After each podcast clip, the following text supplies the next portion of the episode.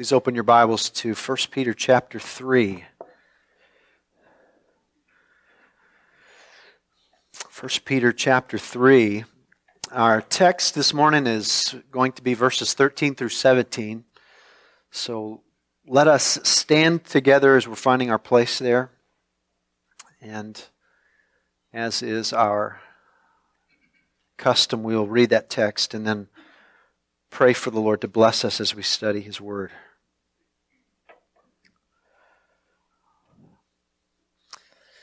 And now, as we, as we read this, let's keep in mind that the miracle of Scripture is that a man wrote this under the inspiration of the Holy Spirit to people who lived 2,000 years ago, and yet it speaks to us and is applicable to us where we find ourselves today. It is miraculous. There is no book like this. 1 Peter 3, beginning in verse 13. Now, who is there to harm you if you are zealous for what is good? But even if you should suffer for righteousness' sake, you will be blessed. Have no fear of them, nor be troubled. But in your hearts regard Christ the Lord as holy, always being prepared to make a defense to anyone who asks you for a reason for the hope that is in you. Yet do it with gentleness and respect, having a good conscience, so that when you're slandered, those who revile your good behavior in Christ may be put to shame. For it is better to suffer for doing good, if that should be God's will, than for doing evil. Let's pray.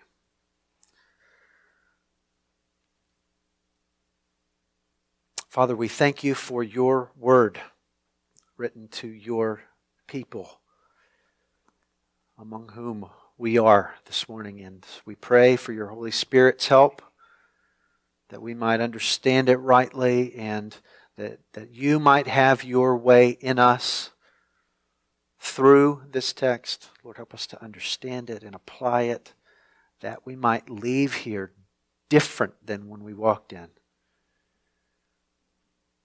We pray these things in the name of Jesus. Amen. Please be seated. My family has a loved one who recently commented on social media that it is morally inconsistent to argue that abortion should be permissible in the cases of rape. If abortion is wrong because it terminates a life, and it is because it does, then it terminates a life no matter how that life was conceived. It is wrong to abort a child conceived by rape. Of course, she was roundly vilified. Taking, taking any kind of stand for life in our culture is one of the quickest ways to be shouted down, insulted, demeaned. But attack one of the, the, the cherished, sacred exceptions that, that, that we know as for the life of the mother, or in cases of rape and incest, and you'll be socially dogpiled. Now, if, if that kind of treatment, and we might, we might call it persecution, I think Peter would, ill treatment for standing for the truth, if fear of that took hold of, of this person's heart, what might we expect her to do? How, how easy would it be to just be quiet. Or to avoid ill treatment, to, to even adopt the opinion of the culture, at least publicly, so as to avoid its displeasure. Or how sinfully natural would it be to respond to those attacks in an ungodly fashion with, with snarky retorts or angry, defensive, tit for tat insults? I was so pleased with how she handled this. She held the line. She spoke the truth. She continued to reason from the truth, but she did so with grace and charity and kindness. There, there are a whole range of things today for which a believer will suffer ridicule. It's only going to get worse with time. And this is one of the reasons that Peter has written this letter to the church. life as an elect exile is not intended to be a life wherein we blend into the woodwork of society. We are distinct in this, in this world. We have, we have lives of distinctiveness. We've got a distinctive gospel. We have a distinctive morality. And we should have a distinctive lifestyle that commends our gospel. So, our gospel, our morality, our lifestyle, it will inevitably prick the carefully seared consciences of the godless culture around us so that they will lash out at us. There will be suffering for those who desire to live godly lives in Christ Jesus. So says the apostle Paul in 2 Timothy 3:12. Peter in this middle section of this letter is moved into a, a, a time where he is explaining how we should handle that suffering and persecution and how our handling of that persecution can itself commend the gospel. You know that it is quite possible. And if you, if we think about it, most of us probably can, can identify examples of this. It's quite possible that our response to persecution, our response to the ill treatment of the world for our faith, can sabotage our witness and undo the gospel work that brought about the ill treatment in the first place. What a tragedy that would be. And Peter wants to prevent that. So he gives us instruction here. And we receive it from the word in the form of one truth and two commands. One truth and two commands in this text.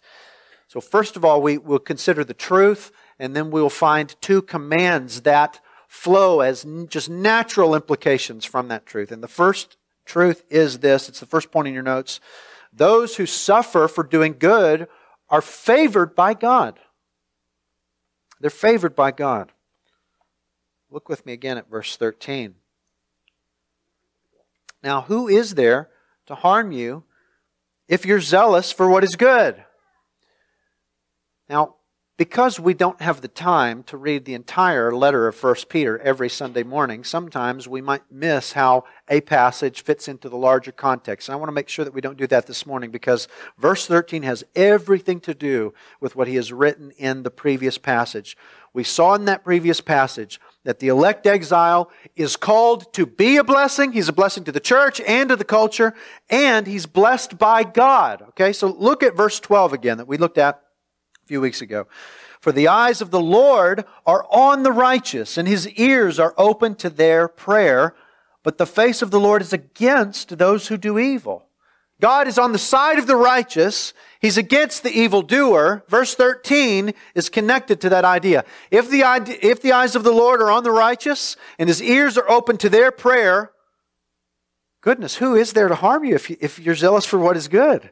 This is the same idea that we find in Romans chapter 8 that, that, that Pastor Jason read for us earlier today. If God is for us, who can be against us? Now, Peter has, he has no illusions that smooth sailing is going to be the order of the day for believers in Jesus Christ. He's going to write later on in this letter, don't be surprised when the fiery trial comes upon you as if something strange is happening to you. It's not strange at all. It's the norm. Difficulty is the norm for the believer who is faithful to the gospel of Jesus Christ. So he does not mean who is there to harm you in this life? Because he, he assumes that, that throughout our lives, believers are going to suffer temporal harm and injustice for doing good. What he means here is ultimate harm. This is, this, this is a, uh, grammar nerds here, this is for you, all right?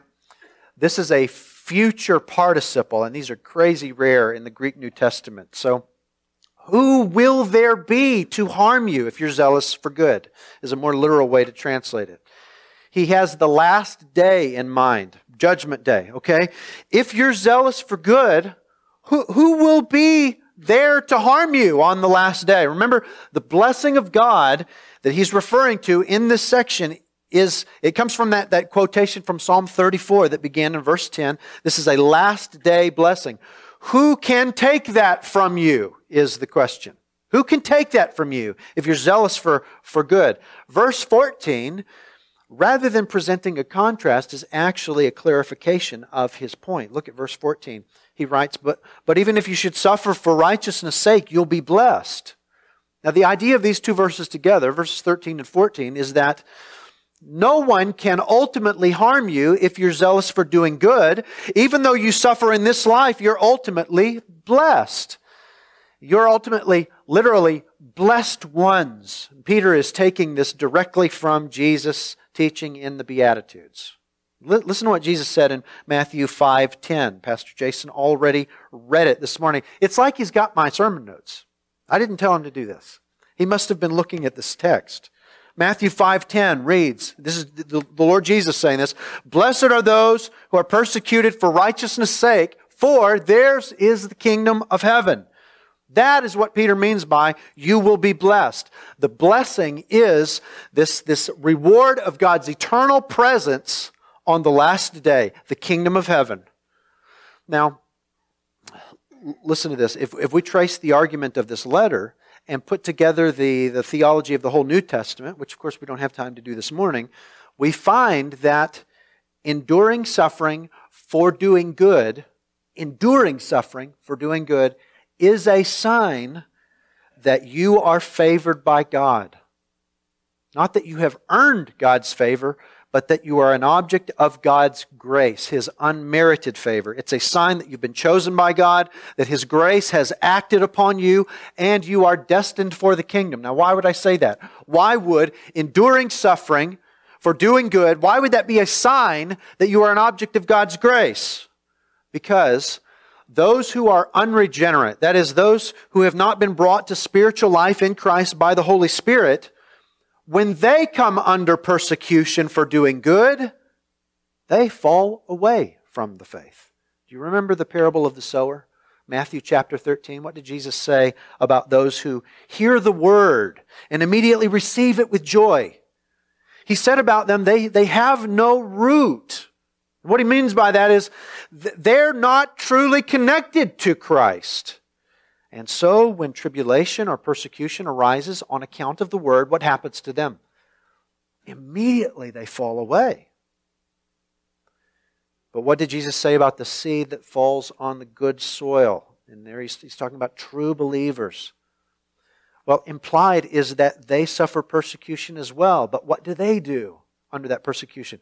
They not only remain in the faith, but they bear fruit much fruit. They live lives that show godly evidence of their connection to the vine, which is Jesus Christ. They, they suffer for it and they endure, demonstrating the genuineness of their faith, to use the language of, of, of Peter from chapter 1. So, if you endure, that is, if, if you stay in the faith, you continue in the faith as you suffer for righteousness' sake, you are a blessed one and you will be blessed eternally.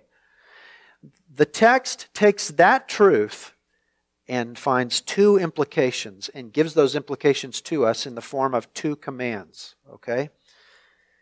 If it is true that no one can ultimately harm you if you belong to the Lord, there is a lifestyle that should then eventuate. If you have grasped the truth that there's no one to harm you because you belong to Jesus. There is a lifestyle that should come from that.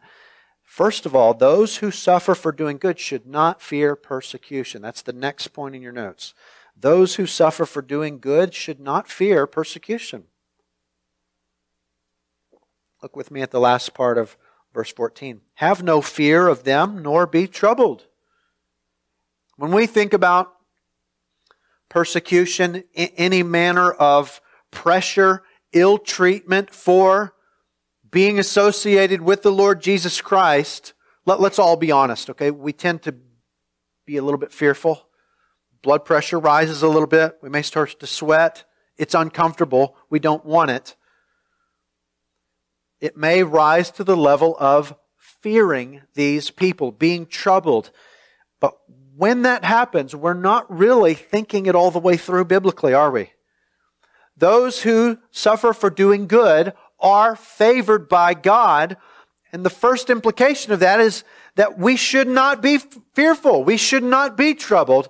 those who suffer for doing good and who therefore are the blessed of God, they're in an ultimate no lose situation. You can't find those on this planet just occurring naturally. They, they have to come by divine grace. Listen, there, there was a time when you and I had plenty to fear, right? Let's, let's think back through this.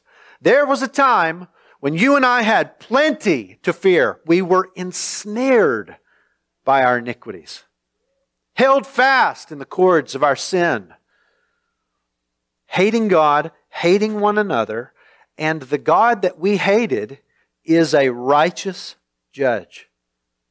He is a righteous judge who pours out wrath on evildoers.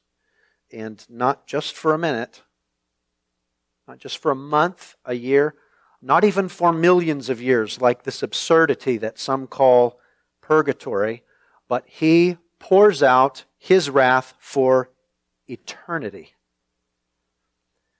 And this is omnipotent wrath because this is an omnipotent God. Think about this omnipotent God with me for a moment.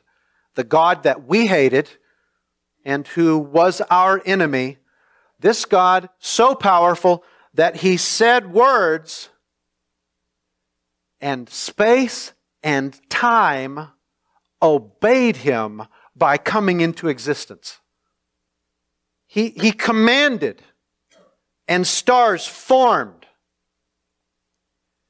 Every, every cell in every body in this room, and every cell in every body outside this room, is functioning properly right now by His direct control. He upholds all things by the word of His omnipotent power. Try to fathom omnipotence and you will fail. Try to fathom omnipotent wrath and you will shudder. We were objects of omnipotent wrath and could do nothing to change that. God Almighty was our enemy. We formerly had plenty to fear. Now, why formerly? Because, blessedly, this righteous God ransomed us from sin and death by the life, death, and resurrection of His own Son, Jesus Christ. As Christ was nailed to the cross, our sins were placed upon His shoulders so that He paid the penalty for them. And when He was raised from the dead three days later, it proved that God's wrath, this omnipotent wrath, was completely satisfied. And Jesus had earned the right to give life to whomever He chooses. And by virtue of Christ's righteousness given to us, God adopted us as His own. And listen to this from the words of Jesus Christ in John 17 loves us as He loves His own Son. Now, from all of that, Peter draws this beautiful, I'm sorry, Paul draws this beautiful inference that we have already read this morning from, from Romans 8. He who did not spare his own son, but gave him up for us all, how will he not also with him graciously give us all things? Who shall bring any charge against God's elect? It's God who justifies. Who is to condemn? Christ Jesus is the one who died. More than that, who was raised, who is at the right hand of God, who is interceding for us. Who, who, who shall separate us from the love of Christ? Nobody. When we allow that gospel to control our thinking in the midst of suffering for our doing good, it should radically transform the way that we regard our circumstances. Radically.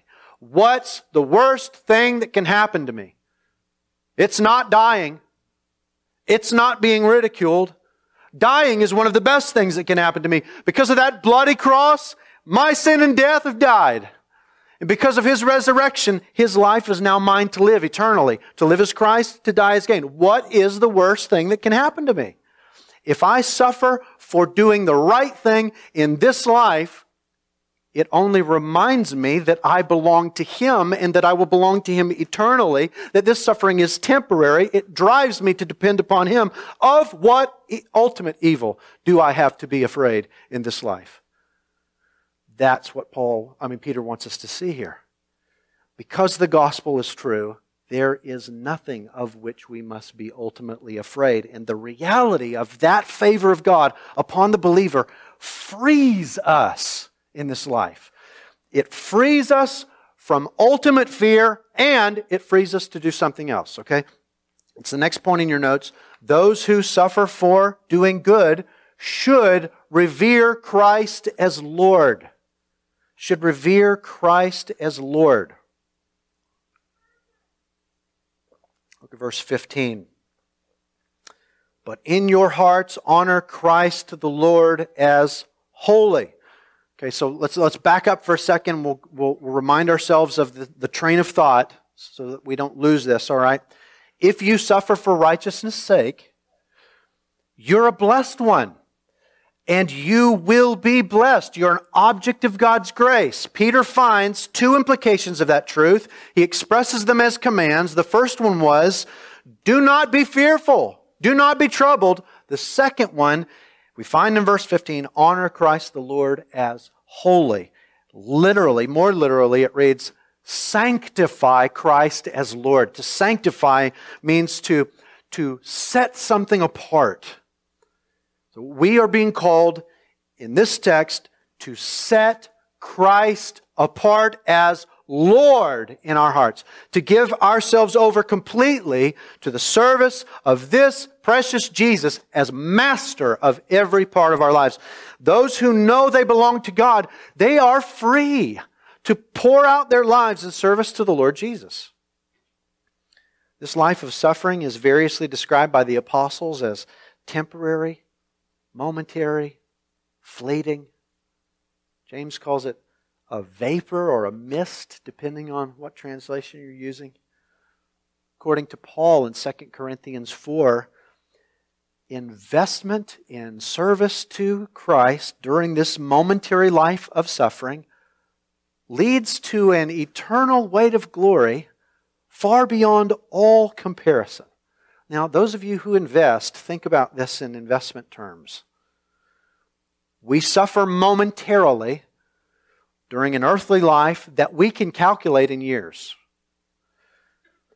And when we die, we receive a reward that cannot be calculated. That, that, that there's a finite investment and an infinite return guaranteed by the blood of Jesus. When we, when we grasp that as believers, we should not subscribe to this YOLO nonsense that our culture goes so crazy about. The, the you only live once ethic. This you only live once ethic is, is empty for multiple reasons. First of all, you don't only live once, do you? You live twice. You live in this life, and then when you physically die, this life is over and you enter eternity. Either eternal life in the presence of God or eternal death under the conscious torment of the wrath of God. You don't only live once.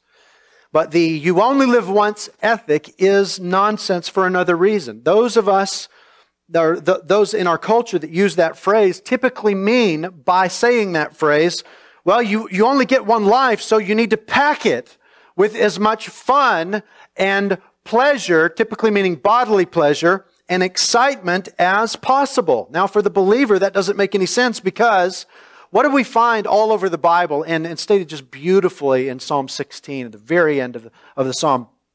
Pleasures forevermore are located at the right hand of the Father in the person of Jesus Christ.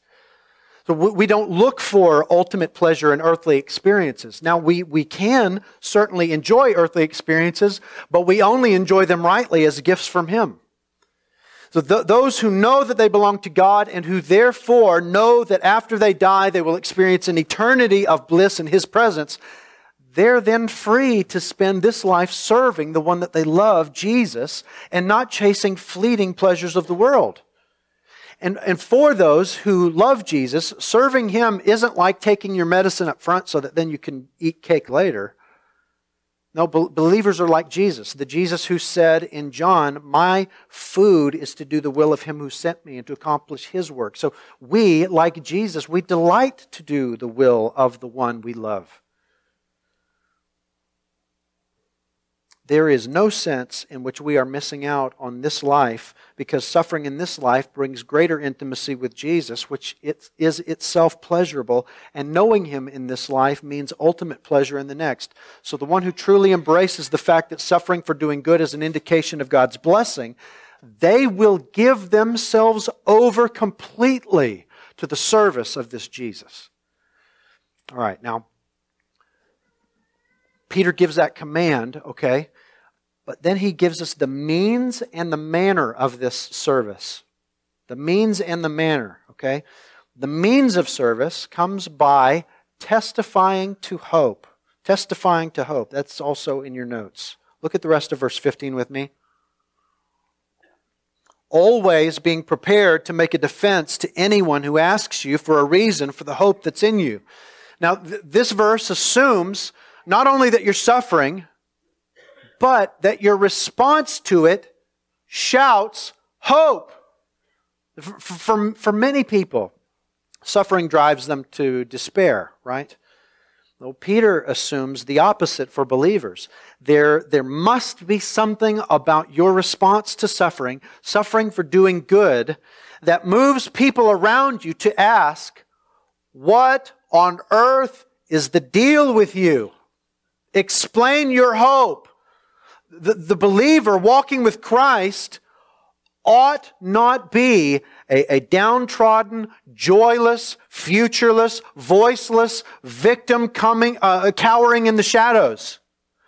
Peter assumes that the believer is going to be living all of the things that he's talked about already in this letter. He assumes that we'll be joyful because of this inheritance being kept for us in heaven. He assumes that we'll be enamored with the Lord Jesus and that this is going to affect our actions, even our countenance. He assumes that we'll submit respectfully to authority, even unjust authority, that even in the midst of all the turmoil coming at us from unbelievers, we'll be characterized by otherworldly love for one another in the church. To use Peter's favorite word, he assumes we'll be characterized by hope. Hope hope. So, so the apostle assumes that to honor the Lord Jesus Christ, to honor him as Lord, we must not only be willing to suffer for doing good, but we must suffer with obvious hope. So obvious that the people around us, they, they're not just scratching their heads, but they can't help but ask us about it. What is the deal with you? Now, assuming that that's going on, we must be ready to give a, give a defense when asked for a reason for that hope. And being ready entails two things. It's not in your notes, but you're free to write it down anyway, right? This entails two things. Being ready entails two things. First and foremost, we must be ready to give a clear explanation of the gospel itself. We must be ready to give a clear explanation of the gospel itself. Because th- think about what's being questioned. What is the reason for your hope? Well, the, the reason for our hope is the gospel of Jesus Christ. I'll admit to you, it, it's been discouraging to me over the course of my, my whole life how few professing believers are able to articulate the gospel clearly and accurately. Now, in, in our church, we hear the gospel every week. And we use different words, so it doesn't always sound exactly the same. The truth is the same. So you, you hear it all the time. Do not take comfort from that, that you are now able to articulate it. Because hearing it all the time is not the same thing as being able to articulate it clearly and accurately yourself. So I have homework for you. Today, at lunch, tonight, um, at, at dinner, maybe even today at, at the potluck as you're sitting across the table from someone, you could do this. Go around the table, ask every person present to share the gospel in a nutshell. What, what is the gospel? Now, I've just said this in front of everybody, okay? Not, not just to one or two of you so you could just pretend I didn't say it. I've said it in front of everybody. Now, if you're a head of the household, you go first. You go first. Some of us are terrified right now.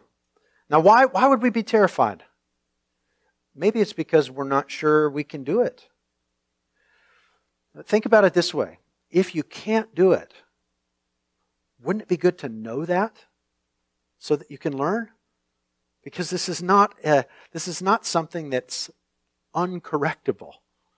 It, it, it can be fixed. We just, we just learn how to articulate it clearly and accurately.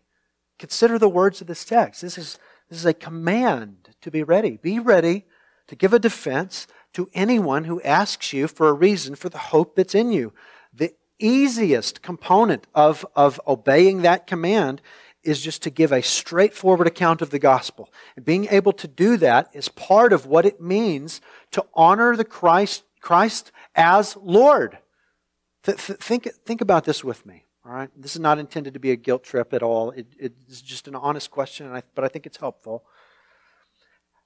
How much sense does it make for us to say that Christ is Lord of our lives? That He is everything to us? If we are unable in 20 or 30 seconds to explain to someone what He did to reconcile sinners to the Father, it, it seems like that, that would be a, a very rudimentary thing expected of someone who adores Jesus and has been saved by him. So, so first of all, we, we must be ready to, to explain the gospel to somebody. Second, we must be ready to explain why the gospel is reasonable. We must be ready to explain why the gospel is reasonable we got our word apologetics from the Greek word underlying this word defense. Some of you may not know what apologetics is. Apologetics is the discipline of defending the faith or explaining why Christianity is reasonable and ultimately why it's the only reasonable faith. Not everyone needs to be a master apologist, but everyone should be able to, to, to explain why they believe what they believe. Everyone should be able to answer basic questions posed by skeptics. Now, there are a lot of these, but let me just give you a couple. Why Jesus and not other gods? That's a timeless question that I'm certain Peter's original readers faced. They're, they're in an, an idolatrous culture, they're surrounded by gods, they only worship one. Why why only Jesus and not these other gods? That's a question that you'll face if you share the gospel. We simply cannot consider ourselves ready to give a defense for the hope that is in us if we're unable to answer that question. Why? Why Jesus and not other gods? Why the Bible and not the Quran? Why the Bible and not the Book of Mormon? Why the Bible and not my own sensibilities? If, if you can't answer that question, you're not ready to give a defense for the hope that is in you. Now, being able to answer those questions, it does take some study. And, and it can seem daunting, but, but consider the other things for which we're so willing to flush our precious time away. I mean, the, the, the, ability to do this, it really is not super discipleship. This is just discipleship because if we follow the grammar back up, what is he talking about? He's just talking about recognizing Christ as Lord. This is part of recognizing Christ as Lord, revering him being able to do this is part of what it means to serve the Lord, testifying to hope. Okay, that's the means. Peter also speaks of the manner in which we in which we testify to hope. We do it by displaying a good conscience. Displaying a good conscience. Look at the, the tail end of verse 15 and into verse 16. He says, Yet do it, he's talking about this testifying to hope, yet do it with gentleness and respect, having a good conscience, so that when you're slandered, those who revile your good behavior in Christ may be put to shame. The end of verse 15 is literally, yet with humility and fear. Humility toward the person that you're talking to who is questioning you about the hope, and fear toward God or reverence for God. Now, why is it important? Why is it important to interact with these people questioning us about our hope why is it important to interact with them with gentleness and humility? Well, I, I wish this wasn't the case, but I could point you to several well known apologists who have the defense part down really well, but they haven't the first clue about gentleness and humility. They, they are brilliant at logically and biblically defending the faith, but they are so arrogant, sarcastic, and ungodly in how they deal with their, their godless questioners that they contradict the gospel that they say they love. So these, these apologists, that they are, are not people who have obviously been transformed by the gospels. In my opinion, to be perfectly blunt with you, it would be better for them to just shut up. It does not matter how well reasoned your, your arguments are if you are ungodly. Razor sharp apologetics will be completely undone by arrogance. This entire section of the book of 1 Peter encourages us to commend the gospel by our lives. So it should be no surprise at all that Peter would, would encourage us to defend the faith with gentleness and humility. When we fail in that, when we fail in the gentleness and humility part, we fail to defend the faith.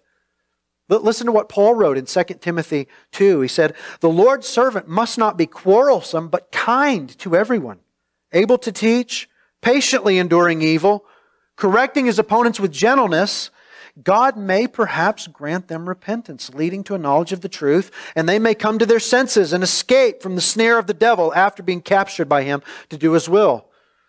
According to Paul, it's not just the servant's ability to teach or the ability to correct that is going to lead a person to the knowledge of the truth. Rather, it's that ability to teach and ability to correct combined with kindness, combined with patience in the face of evil. By that, God may grant that person repentance leading to a knowledge of the truth. By that, God might free that person from the snare of the devil.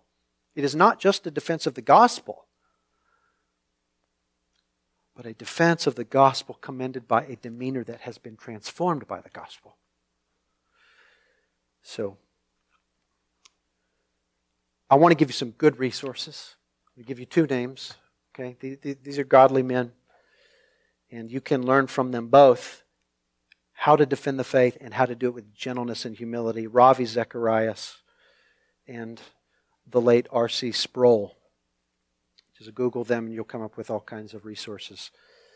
So we need, we need to display humility toward the, the person that we're interacting with, but secondly, fear, fear or reverence for God. So our, our disposition toward God is, is essential as we defend the faith. And this is because ultimately He's the one that we serve, not men. That, that's why Peter uses the clause, having a good conscience. It, it's possible to wrong the Lord in our defense of the faith by our demeanor toward others. So we need, we need to understand that, that the Lord is watching. And if we're unkind to people, we're actually doing a disservice to the Lord whom we serve. A, a, good conscience, which, which is a conviction of the soul that we have been faithful to the Lord, this is a prized possession by the believer. You, you write down a couple of references. 1 Timothy 1 5, there Paul writes, The aim of our charge, the whole point of what we're doing here, is love that issues from a pure heart and a good conscience and a sincere faith. Later in that same chapter, 1 Timothy 1, verses 18 and 19, he writes, this charge I entrust to you, Timothy, my child, in accordance with the prophecies previously made about you, that by them you might wage the good warfare, holding faith and a good conscience. By rejecting this, some have made shipwreck of their faith. Having a good conscience in this context is valuable because you can know that when you're being slandered, it is because you have done good and not evil. So, so note how crucial is the manner in which we make a defense, a defense of the gospel, a defense of the hope that is within us. If we follow the, the grammar here, we'll see it's possible to undo this whole thing by defending our hope in a harsh, ungodly way. The whole context pertains to suffering for righteousness' sake, for, for doing good. In verses 15 and 16, he says, Do this with gentleness and fear, so that when they slander you for your good behavior, they'll be put to shame. We could flip that over and say, If you defend your hope harshly or pridefully, your slanderers will be justified in their slander because they will not be slandering good works, but they will be slandering ungodly works. And that is why the apostle follows in verse 17 with, For it's better to suffer for doing good, if that should be God's will, than for doing evil. It does nothing for the gospel for believers to suffer for doing evil. So, even in our defense of the hope within us, we must display a good conscience. That is, our, our demeanor must please the Lord, gentleness and humility so that, that even as we argue for the exclusivity of Christ, that is, He is the only way, and as we argue for the veracity of the Christian faith, it alone is true, there is nothing in our demeanor for which they can legitimately slander us. Now, obviously, they will slander us. They're going to slander us. But on the last day, all that slander is going to be shown to be illegitimate if we defend the faith with gentleness and humility. The slanderers will be put to shame on the last day. So let me ask you a, a few questions as we close here. Are you afraid to speak the truth about Christ because of the treatment that's going to come at you? Are you afraid of the suffering that will come from following the Lord with your life in an ungodly culture, following the Lord with your life and following the Lord with your proclamation. Are you fearful? If, if so, meditate on these scriptures and the truths connected throughout the Bible to which they are, to which they are connected. What would this passage say to you if you are fearful? Are you thinking biblically? When you have been challenged in your faith, when, when people have questioned you, how have you responded? How have you responded? Have you done so with gentleness and humility? Just think through this. Are you prepared? Are you prepared to do this?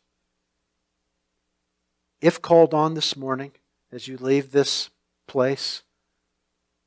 If called on this morning to give a defense for the hope that is in you, would you be able to clearly and accurately convey the truth of the gospel? If asked a typical skeptical question, why Jesus and not other gods? Why the Bible? It's just an old book. Could you answer those questions? If the answer is no, no, I'm not ready then by God's grace, we need to get ready, don't we? We need to be ready. This is, this is, this is a matter of obedience. It's a matter of revering Christ as Lord. The believer who grasps his or her standing with the Lord will fear no evil in this life and will honor Christ as Lord, being always ready to give a defense for the hope in them, always gentle, fearing God, so that he is honored. And on the last day, those who slander are put, slander are put to shame. Let us pray together.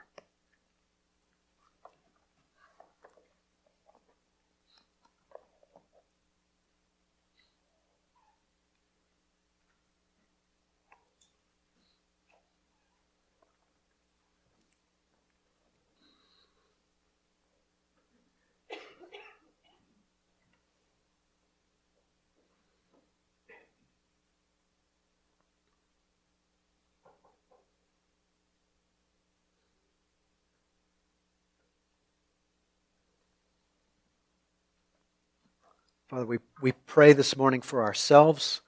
We pray for our brothers and sisters in other places in the world, Somalia and elsewhere,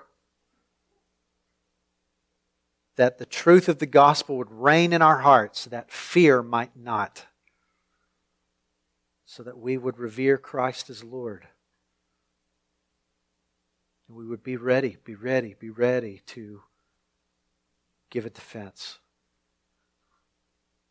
Lord, would you move in us this morning to eradicate fear and, and drive us to be bold and gentle and humble and reverent toward you as we embrace the life of elect exiles in this world. We ask these things in Jesus' name. Amen. Amen.